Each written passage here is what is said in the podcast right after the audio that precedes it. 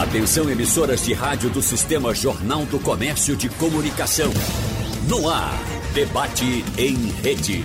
Participe! Rádio Jornal na internet. www.radiojornal.com.br Adaptações, falta de suporte tecnológico, de supervisão ou distrações a todo momento. Esses foram alguns dos empecilhos encontrados por quem precisa estudar remotamente nessa época de pandemia. Desde a educação infantil à graduação e especializações, foi necessária uma série de mudanças para se adaptar a esse momento único da história. De acordo com um relatório elaborado pelo Banco Mundial, 71% dos alunos da América Latina não vão aprender a ler nos próximos anos. Mas em meio a esse cenário, é possível encontrar algum ponto positivo ou perdas? E quem saiu perdendo? Quais são as soluções para esse problema? Por isso, vamos conversar no debate de hoje com o professor e presidente do Sindicato dos Estabelecimentos do Ensino, do ensino Privado de Pernambuco, José Ricardo Diniz. Bom dia, professor José Ricardo, tudo bem com o senhor? Bom dia, Wagner. Bom dia aos colegas que vão estar participando desse debate, Luciano, Valério. Um prazer. Da mesma forma, seja muito bem-vindo mais uma vez, professor José Ricardo. A gente recebe também o especialista em educação no Porto Digital, Luciano Meira. Bom dia, Luciano Meira, tudo bem? Bom dia, Wagner. Um grande prazer conversar com a audiência da Rádio Jornal e meus colegas Valério e Zé Ricardo. Bom dia a todos e todas. Bom dia, professora Valéria Oliveira, que é pedagoga com doutorado em Educação em Matemática e Tecnologia. Educação, Matemática e Tecnologia. Bom dia, professora. Bom dia, Wagner. Bom dia aos ouvintes da Rádio Jornal. Bom dia, Zé Ricardo. Bom dia, Luciana. É um prazer enorme estar aqui com essa pauta tão importante no momento. Bom, deixa eu começar logo essa conversa com o professor José Ricardo, que o professor José Ricardo não conseguiu concluir a sua saudação inicia, inicial Uh, e traz exatamente um dos problemas que nós vamos abordar aqui nessa conversa, professor Zé Ricardo: a qualidade de nossa conexão, a qualidade da nossa internet. E veja só, que estamos falando do presidente do sindicato dos estabelecimentos de ensino no estado de Pernambuco. Imagine um estudante de uma família pobre que tem condições muito precárias, como é que ele tem acesso a essa tecnologia para poder acompanhar essas aulas? Hein, professor Zé Ricardo? É, esse é um problema que se instalou assim de uma maneira é, larga, é, não foi num, num, apenas numa série, num estado, foi no mundo. Situação. Tá vendo aí como é difícil, professor? Luciano Meira, a gente já entrava logo no, já entrava logo no primeiro problema, Luciano Meira. Tá vendo aí? Essa é de fato uma situação que beira a catástrofe, é uma tragédia mundial, não apenas do ponto de vista da, é, da emergência sanitária que vivemos, mas que essa causa em, em cascata uma série de questões, e para o mundo da educação, muitas questões relacionadas a como é que a gente organiza esse caos enquanto ele não vai embora, de maneira a, a, é, ter o menor impacto possível nas crianças, nos jovens, nos educadores, que é o que nos importa.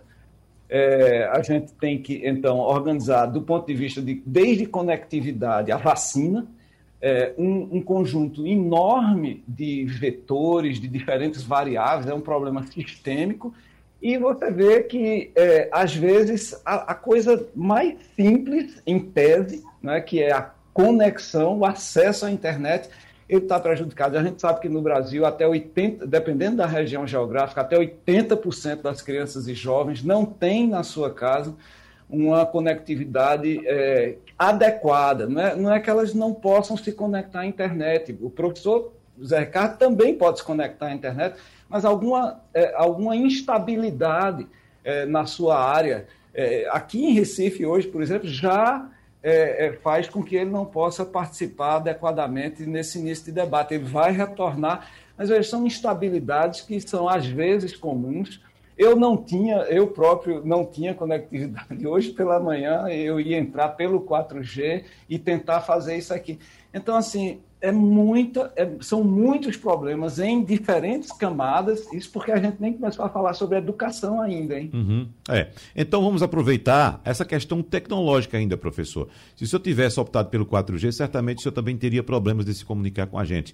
Uh, uh, falta também informação sobre o que é a tecnologia no Brasil, qual a importância da tecnologia, porque a gente sabe que os governos em todas as esferas, eles não investiram em tecnologia. É claro que ninguém esperava que acontecesse uma pandemia como está ocorrendo agora, mas a, a, a, pandemia foi anunciada. Nós aqui do Brasil ficamos acompanhando, sair da China, passar pela Europa, chegar na América do Norte até chegar aqui. Né?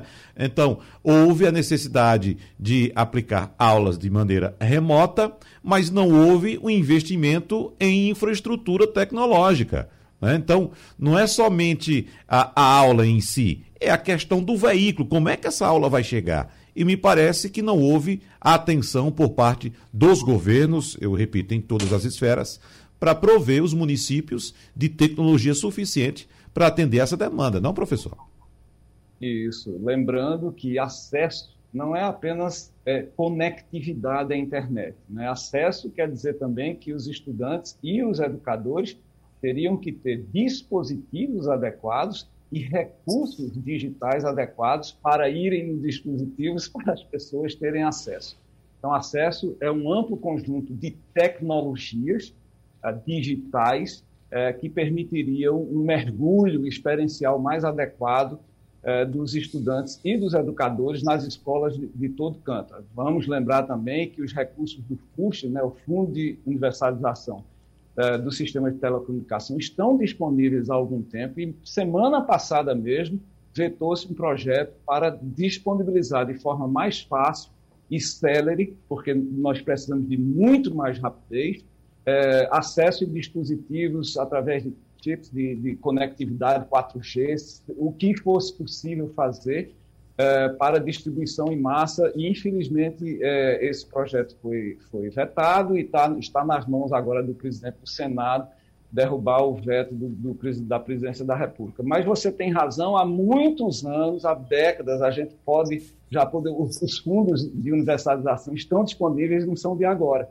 Então, falta-se eh, estratégia do ponto de vista de uma coordenação nacional no país, e coordenações estaduais e coordenações é, é, regionais, micro-regionais, para que a gente tenha, como tem no SUS, o SUS é um sistema. Obviamente, nosso sistema de educação precisa, precisa atuar de forma muito mais emergencial, como o SUS é capaz de fazer. Então, hoje, infelizmente, nós não temos uma coordenação nacional que possa emprestar uma estratégia uh, nacional para coordenação desses vários esforços micro-regionais que muitos estados, o estado de Pernambuco, é, é particularmente ágil em fazer é, coisas dessa natureza. Nós tivemos, por muitos anos, e para concluir, um secretário de Educação, o Fred Amanso, no âmbito do governo estadual, essa, o mesmo secretário de Educação por sete anos, então já é é, algo é, impressionante no nosso país, né? Os secretários de educação costumam ter uma rotatividade, infelizmente, muito grande, mas aqui tivemos um que passou sete anos, já é uma vantagem, porque você é, é capaz de, então, instaurar processos, mecanismos é, para tornar tudo muito mais, é, mais ágil, mais fluido, que tem processos por trás, gerência, né? Uh, mas uh, do ponto de vista de muitos outros lugares e, e daqui mesmo falta ainda muita muita estratégia, muita ação para a gente sair dessa, desse caminho, infelizmente é, é, é, trágico que a gente se encontra. É. Agora, professora Valéria, se a gente tem dificuldade de estabelecer um diálogo como esse que estamos estabelecendo aqui, eu fico imaginando o tamanho do prejuízo que sofre um estudante ao não conseguir identificar a mensagem que está sendo enviada até ele, a não conseguir receber essa mensagem. Que prejuízo, hein, professora? É verdade, Wagner. E aí a gente precisa pensar né, nas, nas, dimensões em que, que envolvem esses prejuízos, uma vez que a gente tem diferentes realidades. A gente tem a rede pública e a rede privada, a gente tem estudantes que conseguem acessar e estudantes que não conseguem acessar. E o que fica mais é, evidente para a gente né, é que a experiência de alguns países lá fora, na verdade, é, lógico que há uma variedade grande, mas de fechar as escolas foi a última opção. Porém, a gente entende também que no Brasil há uma série de outras questões. A tecnologia, como né, a gente pôde vivenciar nesse momento inicial, ela é, não chega igual para todo mundo. A gente vive um processo aí é, de desigualdade tecnológica, eu usaria até esse termo, né? É, além das outras desigualdades que a gente tem. E aí a instabilidade também de todo esse processo. E aí os prejuízos, né, é, a gente sabe que são enormes do ponto de vista é, pedagógico, do ponto de vista das interações né, que a escola promove, porque a, a escola é um espaço de interação, de construção, de conhecimentos para além de conhecimentos acadêmicos, e a gente sabe que tudo isso que a gente está vivendo né, trouxe algumas lições do ponto de vista é, da humanização e de alguns processos e do impacto do que nós fazemos na vida dos outros, mas é um desafio enorme para a educação vivenciar esse momento. Por quê? Porque a gente tem essa diversidade aí, a gente tem de escolas altamente, é, é, digamos assim, com estrutura né, tecnológica ampla e escolas que não têm. E os nossos usuários, os estudantes, que passam aí por né, muitas questões. Então, há, há que se pensar né, nos mecanismos que serão usados para minimizar a, me, a, curto, a médio e a longo prazo os impactos de tudo isso que a gente vem vivendo. Essa estrutura que a senhora tem agora, professora Valéria, é uma estrutura na sua casa, na sua residência, é uma estrutura profissional no seu ambiente de trabalho?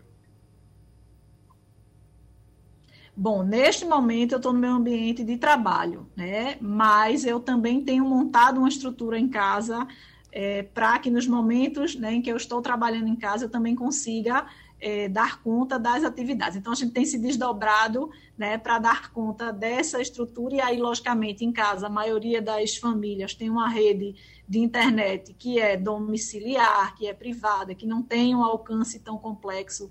E tem a ver também com a questão da quantidade de pessoas, da conexão. Hoje mesmo, aqui em Boa Viagem, nós tivemos um problema com a rede né, de internet, e a gente teve oscilações grandes em termos de acesso, vários estudantes não conseguiram entrar. Então, algumas coisas estão para além também daquilo que a gente pode controlar né, em termos de escola, em termos de aula, em termos de rede. E outras questões, como o Luciano bem falou aí, que demandam um investimento e uma atenção muito específica. Do mesmo jeito que a gente tem programas como o PNLD, que é o Programa Nacional do Livro Didático, a gente precisa ter programas a nível nacional para dar conta dessa inclusão e dessa, né, desse, dessa estruturação que é preciso para que a gente consiga é, garantir acesso e qualidade né, em condições de equidade, né, tanto para os estudantes da rede pública quanto para os estudantes da rede privada. Então, no seu caso, a senhora também fez um investimento na sua residência para poder ter essa qualidade de comunicação. Isso, exatamente. A gente né, veio aí de um 2020 onde a gente precisou reorganizar os nossos espaços de trabalho e aí a partir disso a gente vai sentindo as necessidades né, de reorganizar e reestruturar para que a gente possa atender com qualidade dentro dos limites possíveis, né? Mas a questão está muito além do investimento pessoal de cada professor, de cada profissional, né? Está para além dessa estrutura ampla como o Luciano muito bem colocou aí na fala dele inicialmente. Professor José Ricardo, será que a gente consegue estabelecer uma comunicação agora, professor? Conseguiremos. Ótimo. Eu fui, eu fui para o acesso pessoal aqui no celular para estabilizar. Uhum. Né? Nós estamos com oscilação aqui na rede também, uhum. Hum, mas é, dentro do contexto que foi colocado, Wagner, é, eu vi, peguei toda a fala de Luciano e também da professora Valéria, e concordo plenamente com todos os pontos que foram é, abordados, e eu diria que, na verdade, no âmbito da, da, de todo o conjunto da escola privada em Pernambuco, nós vivenciamos três escolas, como de resto se está se vivenciando. Não é? Nós tivemos uma escola é, presencial, certo? em 2020, até 17 de março. A partir de 18 de março, nós fomos para o remoto. E no final de outubro, nós fomos para o híbrido. Ou um esquema híbrido, não no sentido é, teórico, científico, mas o esquema híbrido de o professor estar trabalhando para dois ambientes né? o presencial e o, o remoto. E na verdade, o que é que a gente observa? O, o crescimento é, do, do professor dentro desse contexto foi muito com muitas dores, sem dúvida, certo? Mas houve, na verdade, uma apropriação progressiva do professor que estava focado num planejamento voltado para o presencial e que de repente tivemos que trocar a, o pneu do carro com o carro andando. Então, essa questão, com muitas dores, mas também com muitos ganhos. Então, eu diria que para a categoria docente como um todo e para a, os profissionais que trabalham em escola, no, no caso do âmbito privado, foi, sem dúvida, um ano de muito aprendizado, com dores, né? mas que efetivamente houve um, um ganho considerável dentro dessa perspectiva. Tanto é verdade que agora estamos no remoto, nesse período aí do decreto, até o dia 28, como está previsto, e nós já percebemos uma, um avanço na, na qualidade do, do que se está apresentando no campo remoto. Então, essa perspectiva é, é o que eu chamo da formação em serviço, propriamente, e pelas circunstâncias. Então, esse dado é, é digno de ser visto e, e de, de louvor a todos os colegas professores que foram a duras penas, mas conquistando esse ferramental tecnológico. Nós temos já aqui uma pergunta para o professor Luciano Meira. Essa pergunta é de Plínio, aqui do Recife. Professor Luciano, ele diz o seguinte: Durante anos questionei com a coordenação da escola da minha filha sobre o uso da internet para melhorar e reduzir os custos do ensino. Mas com professores com a mentalidade analógica, é muito difícil modernizar o ensino no Brasil. O senhor entende assim, professor Luciano? Os nossos professores ainda têm a cabeça analógica, mesmo com essa pressão que existe nos dias de hoje, para que, devido à pandemia, a, a educação pode, possa ser transmitida via tecnologia? Olha, isso, isso se revela frequentemente com as pessoas acreditando que, que os educadores são, em sua maioria, resistentes à mudança. Eu não compartilho dessa, dessa visão, Wagner. Na verdade, eu acho que os educadores estão, não apenas agora, mas antes mesmo dessa tragédia, numa luta muito intensa para fazer uma autoformação, para aprenderem coisas, eles têm que lidar com um currículo extremamente complexo e muitas vezes desorganizado. Né? Agora nós temos uma BNCC que estava começando a ser articulada com os municípios, e muitos municípios e estados avançaram bastante, mas não se instalou ainda a BNCC realmente no chão da escola. Os professores, então, têm uma, um conjunto enorme de demandas, eh, de responsabilidades. Então, eu, eu, não, eu não sou do grupo que atribui é, aos educadores essa visão é, mais resistente ou analógica. O que acontece é que, veja, é, é, falta muitas vezes o equipamento adequado, a atividade adequada, a formação adequada para o, o conjunto dos professores. Animados da forma correta, motivados da forma apropriada, eu acredito que os professores por exemplo, no estado de pandemia agora, como eles foram capazes de realizar, aliás, como pontuou o Zé Ricardo, mesmo com todas as dores, eles se moveram para as plataformas, porque era uma emergência. O que eles não queriam fazer era se mover de qualquer forma. E isso, isso é um ponto importante. É porque se mover, veja, mover uma atividade analógica para o mundo digital não é colocar a aula numa, no tecnovídeo, não, como a gente chama aqui, né? Isso aqui é um tecnovídeo, né? um convívio tecnológico e que não, não é um espelho do mundo físico presencial. Aqui acontecem coisas diferentes e, portanto, você tem que ter uma formação diferente, um, o que a gente chama um design instrucional manter, inclusive, imagina manter uma criança de três anos motivada, ela lá na casa dos pais ou, ou, ou em algum lugar que você nem sabe o que, como está estruturado, e uma professora à distância, isso é de extrema complexidade, não pode ser feito de qualquer maneira, e se for feito de qualquer maneira, é, vai dar errado. E era isso que, na minha opinião, os professores nunca quiseram, colocar tecnologia de qualquer maneira maioria dos professores, pelo, pelo menos. O Instituto Península, em julho do ano passado, fez uma pesquisa ampla no Brasil inteiro, mais de 3 mil professores, e aí eles revelaram algumas coisas muito. Veja que já estávamos no auge daquela primeira onda, e os produtores diziam: olha, a coisa mais importante que a gente está fazendo agora é manter relacionamento com nossos estudantes. E esta era, de fato, uma das coisas mais importantes a serem feitas, porque, é, vamos lá, gente, a, a pandemia nos traz angústias, nos mobiliza do ponto de vista emocional de uma maneira é, é, é, que pode ser, que pode mudar a sua vida. Uh, então, assim, os professores reconheceram isso. Então, estabelecer confiança e relacionamento naquele momento era mais importante do que ensinar raiz quadrada. Vamos combinar isso. Vai deixar de ensinar raiz quadrada? Não vai. Bom, por mim, como educador matemático, deveria, mas é um outro tema, tá certo? Uhum. Então, tem temas mais interessantes da matemática para ensinar do que raiz quadrada. Uhum. Mas vamos deixar isso, essa parte, por enquanto, de lado. É, mas é, é, antes de você poder trabalhar tópicos específicos do currículo, você tem que estabelecer essa confiança à distância. É um dos itens fundamentais, os professores sabiam disso. Só para mostrar um exemplo de como os professores se mobilizaram. E outro, na mesma pesquisa, o, o, a, da, do Instituto Península, foi revelado que já naquela época 10% dos professores pesquisados, eram mais de 3 mil do Brasil inteiro, começaram a escutar podcast. Aí você pode não, é podcast. Podcast é uma dessas ferramentas contemporâneas de transmissão, de conhecimento, de divulgação da ciência. 10% é pouco? Ah, não sei. 10%, se, não, se não tinha nenhum, 10% é, é excepcional, é 10, 10 vezes mais. Então, os professores se mobilizando, eles próprios, nessa autoformação para fazer coisas diferentes e inovadoras. É.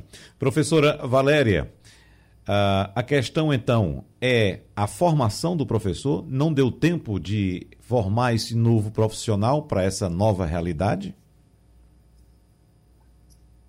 Na verdade, é, Wagner, né, o processo de formação ele permanece. A gente tem a formação inicial que se dá nos cursos de licenciatura e a gente tem a formação em serviço, a formação continuada que deve ser objeto né, para sempre da, do exercício do magistério porque nunca nenhuma formação inicial ou né, pós-graduação vai dar conta das demandas que nos são colocadas pela realidade. A educação é dinâmica e, como o Luciano bem falou, né, e Zé Ricardo também, a questão né, dos professores, eles se reinventaram né, é, diante dessa situação de pandemia.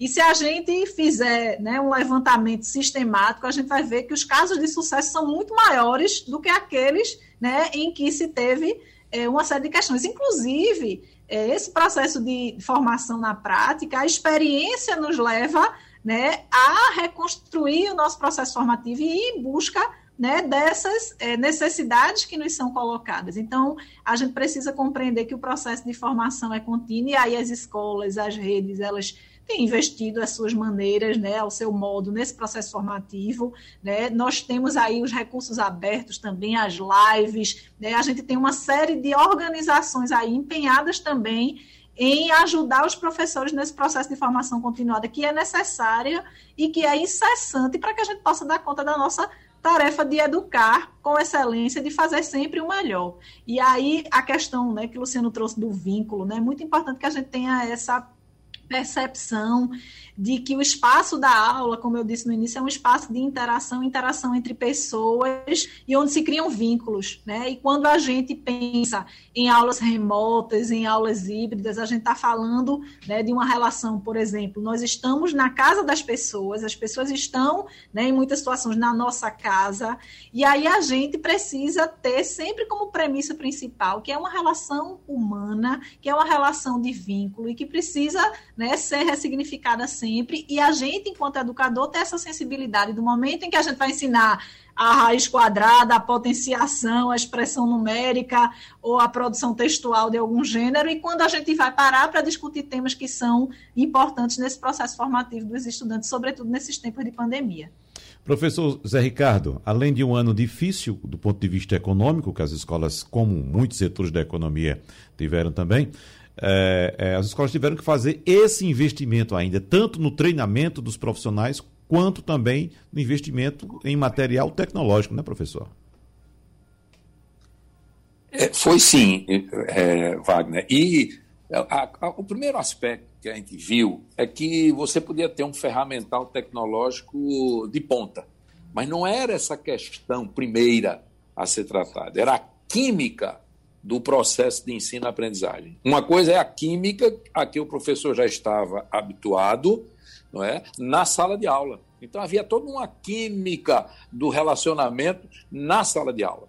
E agora, como é que é essa química através da tela e você num espaço da casa, não é? Onde os pais estavam em home office, por exemplo, e cada um definindo os espaços, os seus lugares dentro de casa, não é, para que se desenvolvesse o trabalho da família, dos pais, a, atividade escolar dos filhos propriamente. Então isso trouxe toda uma rearrumação.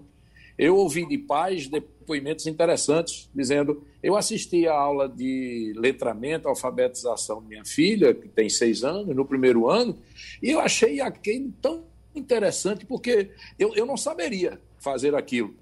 Não é? Eu sou um engenheiro, por exemplo, eu não conseguiria dar aquela aula com conhecimentos de raciocínio lógico matemático que eu via a professora, o professor ali desenvolvendo. Então, para ver o trabalho docente, como ele tem as suas peculiaridades. E essa formação, é, eu, eu ouço muito dizer, ah, mas não foram as condições ideais. Eu pergunto, quando? vão ser essas condições ideais. Nós vamos cruzar os braços diante dessas condições ideais? Não. E o profissional do magistério, o profissional da docência, o profissional educador, não é? o pedagogo, o psicopedagogo, todos aqueles que estão dentro do, da comunidade escolar, propriamente, eles tiveram que se reinventar dentro desse processo. Então, nada de ficar, não, mas a formação seria ideal se viesse da, das, da, das instituições de ensino superior nessa formação de professores, ótimo. Agora, isso tudo, é, como o Luciano muito bem disse, requereria uma, uma sistemática nacional, uma coordenação nacional, e nós estamos muito longe disso. Então a escola ficou dentro desse contexto. O investimento que ela fez necessário, não só o investimento do ferramental tecnológico, mas o, o investimento dos protocolos para fazer frente a, ao momento de pandemia, do, do físico ao pedagógico. Então, essas questões todas passam pela questão econômica também. A questão da educação infantil, que eu coloco aqui de uma maneira muito focada, muito especial, a questão da relação da tela, não é? Do, de você desenvolver um trabalho de escolarização com crianças de um, dois, três anos, é uma questão que está sendo estudada com profundidade.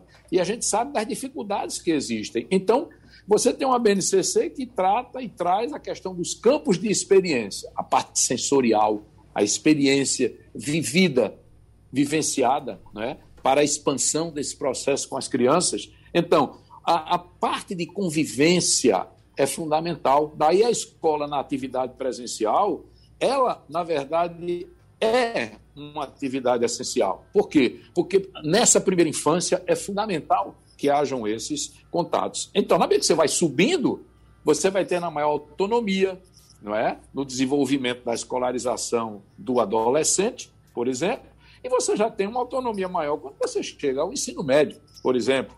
Eu vejo assim, no ensino médio, a atividade remota é muito mais bem desenvolvida, não é? No fundamental 2, vamos dizer assim, dos 11 aos 14, você deve ver com menor é, sucesso, mas acontece ainda, quando você desce para o Fundamental 1, não é? até o quinto ano, e você pega a educação infantil, a escola particular em Pernambuco ela tem mais de 80% que tem só esses dois segmentos, o, a educação infantil e o ensino fundamental, anos iniciais. Então, do ponto de vista da economia, certo? Isso traz um prejuízo enorme se você não tiver as atividades presenciais, certo? Então, são todos esses aspectos que estão envolvidos aí, sabe? E isso está, isso está dentro de um contexto de dificuldades que nós estamos aí assistindo. É. Professora Valéria, a gente ouviu falar muito nesse ano que passou, 2020, da possibilidade de aumento do abismo que existe já entre eh, estudantes da rede privada em relação a estudantes da rede pública. Como estamos tratando aqui de uma realidade das escolas privadas, é bom lembrar que nesse universo também de escolas privadas há também um certo abismo, né? Porque nós temos diferenças em regiões, por exemplo, nós temos uma concentração maior de escolas de maior nível de qualidade na região metropolitana em relação ao interior, e quando a gente leva isso para o Brasil também como um todo, da mesma forma. Existem diferenças regionais também. E, é, é, esse momento foi de fato crucial para a senhora no ponto de vista do que diz respeito ao aumento dessas diferenças de qualidade da educação no país? Sem dúvida, Wagner. É, a, a, desigualdade né, de acesso, de qualidade, de permanência na escola, ela se estende né, é, e ela se divide em várias né, possibilidades entre a escola pública e a escola privada, dentro da escola pública, as diferentes né, realidades é, de escola, dentro da rede privada também, as escolas de grande porte, as escolas mais de bairro. Então, nós temos aí, já tínhamos antes da pandemia, e né, com, com o que a pandemia nos traz, é, obviamente a gente agrava esse, esse fosso, essa distância. Se a gente para, por exemplo, analisar a rede pública, né, enquanto as crianças da rede privada né, tiveram acesso e têm muito mais acesso aos mecanismos né, das aulas remotas, os das redes públicas, né, alguns têm municípios que você não tem, que as crianças não têm nem o equipamento não tem uma rede de internet, não tem. Então, assim, algumas utilizam o rádio, né, outras a TV, mas mesmo assim, experiências pontuais que não dão conta exatamente de desenvolver, como o José Ricardo bem falou, essa questão do campo das experiências, né? Porque é condição sine qua non para o desenvolvimento infantil essa interação em loco, essa interação real. Então, obviamente, se os anos iniciais né, a educação infantil, né, e esses primeiros anos, essa primeira infância, é fundamental nessa construção né, dessa base eh, de repertório, de conhecimentos, de experiência, que vão servir de alicerce para a formação posterior. Obviamente, a tendência é que, essa, que esse, essa desigualdade aumente, que esse prejuízo seja. Por isso que é tão importante a gente repensar né, essa questão da educação infantil como um serviço essencial dos anos iniciais, porque de fato a gente, obviamente, que com, né, com toda segurança, com tudo, precisamos pensar nas variáveis, mas é importante pensar nos prejuízos que a gente tem a curto, a médio e a longo prazo, e pesar tudo e pensar nas possibilidades né, que a gente tem de conseguir é, reverter tudo isso.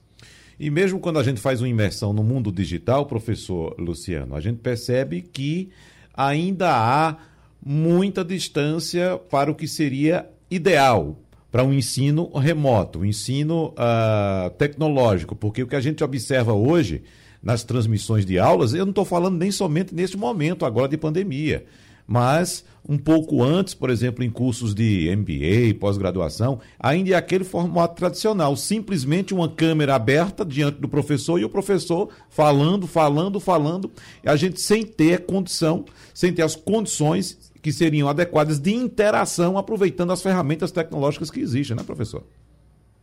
Você tem toda a razão.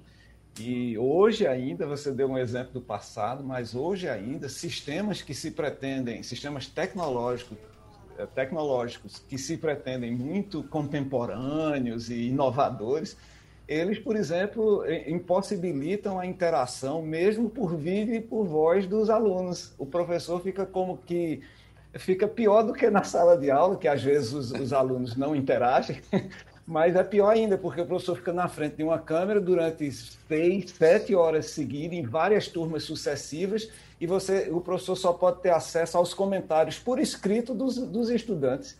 Isso é um absurdo. Uhum. Isso é inimaginável que você possa montar uma transposição literal entre a aula, que já não era um, a aula expositiva, que eu chamo clássica, né? que você fica lá no, no, no, no, no centro da sala e, e, fazendo uma exposição de motivos é, para um tópico qualquer, já não era muito aceitável do ponto de vista dos processos mais contemporâneos de aprendizagem, mas agora você transpõe isso para uma mídia que impede, inclusive, de você é, provocar os estudantes de uma forma mais direta. Né? Então, isso, isso é um, um, desastre, na minha opinião, do ponto de vista pedagógico, do ponto de vista da formação do processo de aprendizagem. A gente tem que repensar isso urgentemente. É, nós sabemos que muitas escolas utilizam. É melhor fazer pela TV. Porque uhum. pela TV, porque o que é que acontece, Wagner? A, gente chama isso do, do planejamento pedagógico do, do, da, do que a gente tem que fazer, certo? Se você sabe que vai ser TV e que, portanto, os estudantes não vão ter o direito de resposta, digamos assim, aí você planeja de um jeito onde o seu material, como no antigo, antigo não, que ainda é usado, como no telecurso, o telecurso tinha uma narrativa. Não sei se vocês se lembram disso, né? O telecurso Sim. tem uma história, parece uma novela, uma telenovela. E aí, aquele diálogo dos personagens, ele mimetiza os diálogos que o estudante deveria estar fazendo para ele mesmo. Então, aqui está planejado, e o telecurso é um exemplo de sucesso, ganhou prêmios internacionais. Então, às vezes, mesmo a TV, se bem planejada, é melhor do que um sistema desse que parece estar usando uma tecnologia de ponta, mas por trás não tem pedagogia nenhuma. Isso é, um, isso, isso, isso é uma das coisas que tem que ser revista. A gente sabe como fazer, inclusive, esse negócio, mas às vezes é, não, não, existe aquela, aquela coisa de inovação. Né? Vamos, vamos inovar nesse, nessa, é, em como você conectar professores e estudantes à distância. Aí, para concluir, eu queria dizer que um plano estratégico de colocar no ensino infantil, nos anos iniciais do, do fundamental, os professores em melhor contato com seus estudantes, passa por uma, uma coisa central, chama vacinação. Né? Não posso de mencionar, de, deixar de mencionar isso aqui, eu acho que todos nós vamos concordar que exige-se vacinação para os educadores, porque nós somos um grupo que está lá o tempo inteiro nessa linha de frente, se, porque se é essencial, se é um serviço essencial, esse grupo tem que ser vacinado urgentemente. Alguns depoimentos dos ouvintes aqui pelo painel interativo. Nós temos Valéria, que não é a nossa Valéria Oliveira, que está participando agora do, do programa, é outra Valéria, mas que também é pedagoga. Ela diz o seguinte: nessa pandemia, enquanto coordenadora pedagógica, também trabalho com estagiários, ficou evidente que os cursos de formação de professores precisam ser revistos. As universidades precisam rever os currículos propostos para os educadores. Está mandando um abraço aqui para o professor Zé Ricardo e também para a Xará Valéria, já que ela disse que foram colegas no SESC de Pernambuco.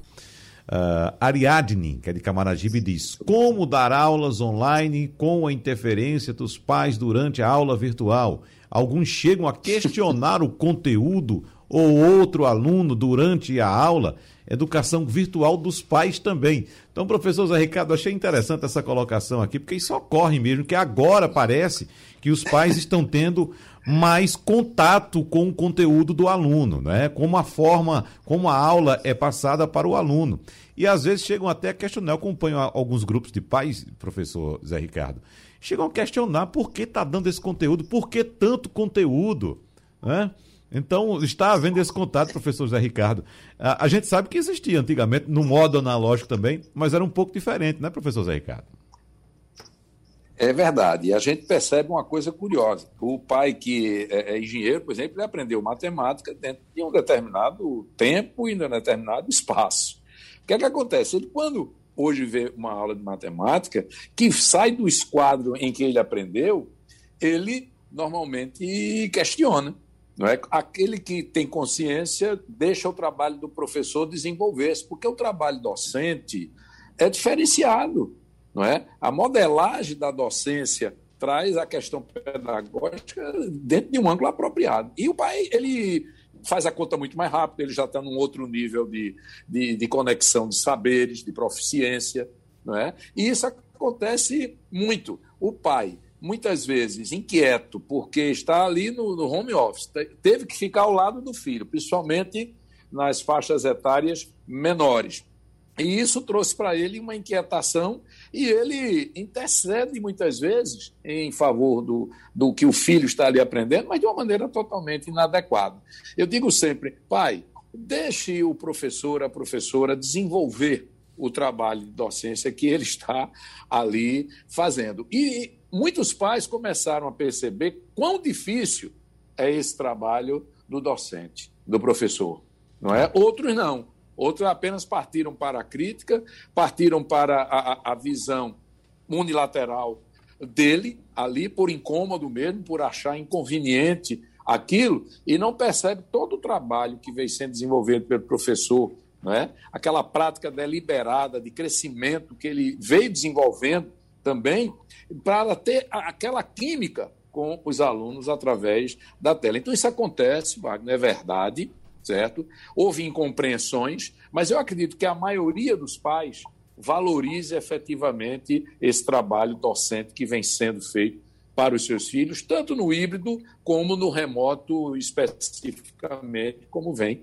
acontecendo agora. Ô, professora Valéria, como é que a senhora lida com aquele pai ou aquela mãe que chega para a senhora e diz, reclamando de alguma coisa, claro, do que viu nessa aula online, e diz que bora no tempo dele ou dela, da palmatória e do milho lá no cantinho da porta, hein, professora? Pois é.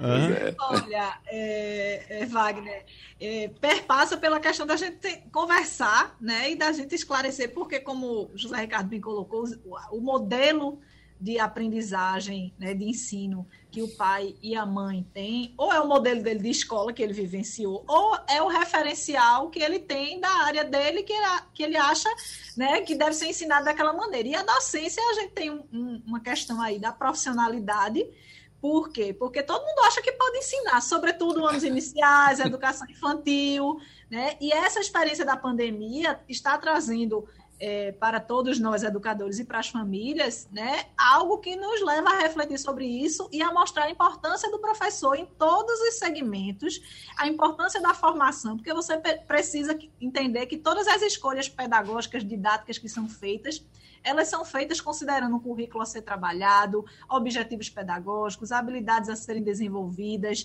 né, a, a melhor forma é, do estudante daquela faixa etária aprender, os esquemas mentais que ele tem que são propícios né, para que seja ensinado daquela maneira e não de outra, né, que muitas vezes o, o, o pai ou a mãe lá na matemática mesmo assim, ah, mas eu aprendi a fazer por esse caminho aqui. Mas ele já está na situação de adulto experiente, com proficiência, e pode usar aquele recurso daquele atalho. Mas ele precisa, a criança precisa desenvolver antes. Então, passa tudo pelo diálogo. Penso que é, o diálogo sempre foi importante com a família e nesse momento mais ainda, para que a gente possa estreitar os laços, para que a gente possa se fazer compreender. Né? Então, eu, eu o gosto preço muito é quando, novo, mas vem os questionamentos, porque é uma oportunidade que a gente tem de dialogar e da gente mostrar a importância do trabalho docente, do trabalho da escola, do esforço coletivo, né? E aí a gente vai, e normalmente as situações elas são sempre exitosas, porque quando a gente vai partir para o diálogo e a gente consegue se fazer entender e o pai consegue, a mãe consegue compreender lá tudo que há por trás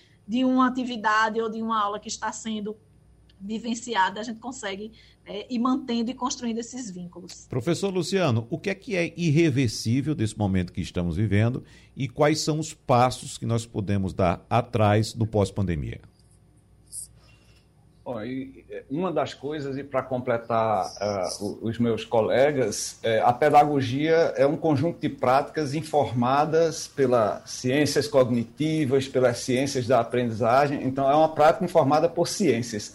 Então, uma das coisas que vai ficar é, gente, a gente precisa acreditar definitivamente na ciência, nos processos científicos para a construção de qualquer coisa, inclusive de pedagogia, inclusive de formatos de interação com crianças. Isso não é feito aleatoriamente.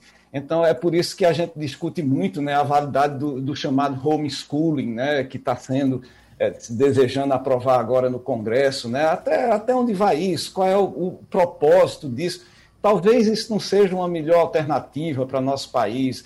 Então, vamos melhorar a escola? Vamos, vamos melhorar a escola, investimento, estratégia, organização, é, lisura de processos. Isso é, isso, é, isso é fundamental de fazer. Então, a gente não, a gente não conserta essas coisas é, criando uma, uma outra coisa estapafúrdia, não. A gente se debruça sobre o problema, como a gente tem feito, aliás, durante tantos anos, e tentando é, é, é realmente nos dedicarmos àquilo, né?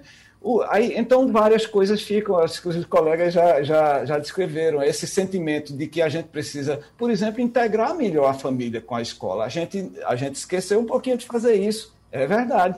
É porque é muita coisa para fazer e muitas vezes a gente acaba deixando a família, que é um agente essencial na educação das crianças, é, alheia aos processos. Né? Dá trabalho fazer? Dá, mas a gente tem que trazer as famílias para o diálogo. Na verdade, meu sonho de consumo, Wagner, é uma escola que é o centro da comunidade. Tipo assim, uma família, alguém pensa assim, eu estou com um problema, onde é que eu vou para tentar resolver? Ela vai pensar, eu vou na escola. Uhum. Tá? Então, a escola como esse centro da comunidade, onde as famílias estão totalmente preocupadas. Muitas pesquisas já mostram que crianças que são melhor apoiadas por suas famílias, apoiadas, não é que você vai é, negar o que o professor está fazendo, não, mas incentivadas, motivadas por suas famílias, é, para o estudo, para o disciplinamento, para construir autonomia, para estudar melhor, etc., são crianças que têm um desempenho escolar melhor. Aí a gente vai para aquela questão que já foi lançada também das desigualdades. Pais que não têm tempo, que estão trabalhando o tempo inteiro, dá para fazer isso? Não dá também. Então a escola tem que se preocupar, veja, com um conjunto de variáveis enormes, complexos, que a gente tem que estar se preocupando, se preocupando o tempo inteiro. Então, a gente tem organização para fazer isso, a gente tem criatividade para fazer isso, a gente precisa de melhores e mais recursos é, destinados ao setor público, especialmente para fazer diminuir as desigualdades, e fica também um sentimento de, de luta, né? porque eu acho que os educadores, as próprias famílias, no meio dessa confusão toda de, de ter que trabalhar em casa, de compartilhar a internet, de apoiar, de motivar, de tudo isso, então está todo mundo exausto, é, mas está todo mundo também trabalhando, ou pelo menos quase todo mundo, trabalhando para a gente resolver e sair, sairmos melhores dessa situação.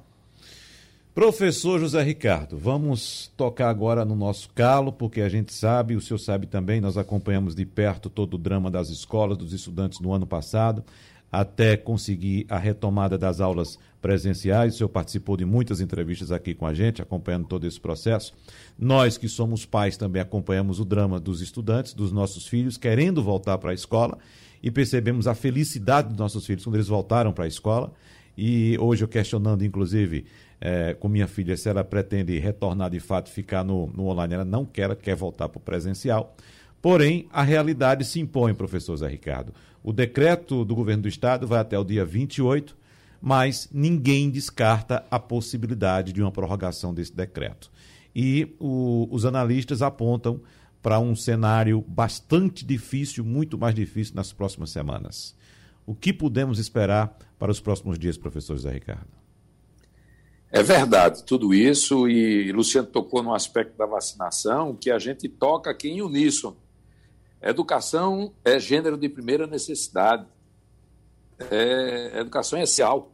Então, tem que ser incluído o grupo que trabalha na educação esse grupo de educadores, né, dentro deles os professores, obviamente, certo? como atividade essencial e, consequentemente, no grupo prioritário de vacinação. Já há projetos de lei nessa ordem, nós fizemos já várias moções aos poderes instituídos, colocando essa necessidade urgente de inserção do grupo todo da, de educadores, dos profissionais da educação, dentro do, do grupo de, do grupo prioritário. Então, vacinar é preciso e já.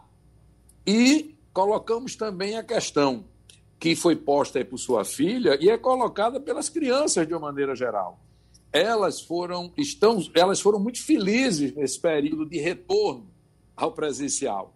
Né? A, alegria dessas crianças, a retomada do entusiasmo, a valorização que deram ao espaço escolar, tudo isso uhum. é muito importante. Então, até mesmo por doses homeopáticas essa volta, não do conjunto, mas você retornar como fizeram os países europeus, como se fez em várias nações, você volta pelos menores, não pelos maiores. Os maiores estão bem adaptados lá, no contexto, se você tem que retornar progressivamente, que você retorne realmente pela primeira infância, trazendo-os para um ambiente escolar onde você tem, não é um ambiente seguro, mas é um ambiente sob controle. Os fiscais são inúmeros, é um verdadeiro Big Brother, uma escola. Por quê? Porque todos ali estão de olho no como está se desenvolvendo o conjunto dos protocolos. Então, é importante que haja consciência de que nós estamos num período difícil, mas a gente tem que observar esse retorno gradativo das escolas e começando pela educação infantil. Isso é muito importante que seja levado em consideração. Bom, tem uma mensagem aqui de Paulo, da rua Pedro Antônio da Silva, em Jaboatão, parabenizando a todos pelo debate, dizendo que o debate está maravilhoso. E eu aproveito essa mensagem de Paulo, viu? Professor José Ricardo, professor Luciano Meira, professora Valéria, para dizer que eu ficaria aqui conversando com vocês pela tarde inteira ainda e entrando pela noite, porque o assunto educação é sempre apaixonante e a gente sabe que é, é o ponto crucial, é, é, é, é, é daí a parte da educação que a gente vai conseguir mudar a realidade desse país. Mas o tempo passou, eu quero agradecer a presença dos senhores, a gente se encontra em outra oportunidade discutindo sempre a educação, que é sempre muito bom. Muito obrigado, portanto, professor Zé Ricardo Diniz, presidente do Sindicato dos Estabelecimentos de Ensino do Estado de Pernambuco, professor Luciano Meire, especialista em educação no Porto Digital, professora Valéria Oliveira, que é pedagoga com doutorado em educação matemática e também tecnológica. A todos, o nosso muito obrigado e até a próxima. Sugestão ou comentário sobre o programa que você acaba de ouvir, envie para o e-mail ouvinte@radiojornal.com.br ou para o endereço Rua do Lima 250, Santo Amaro, Recife, Pernambuco.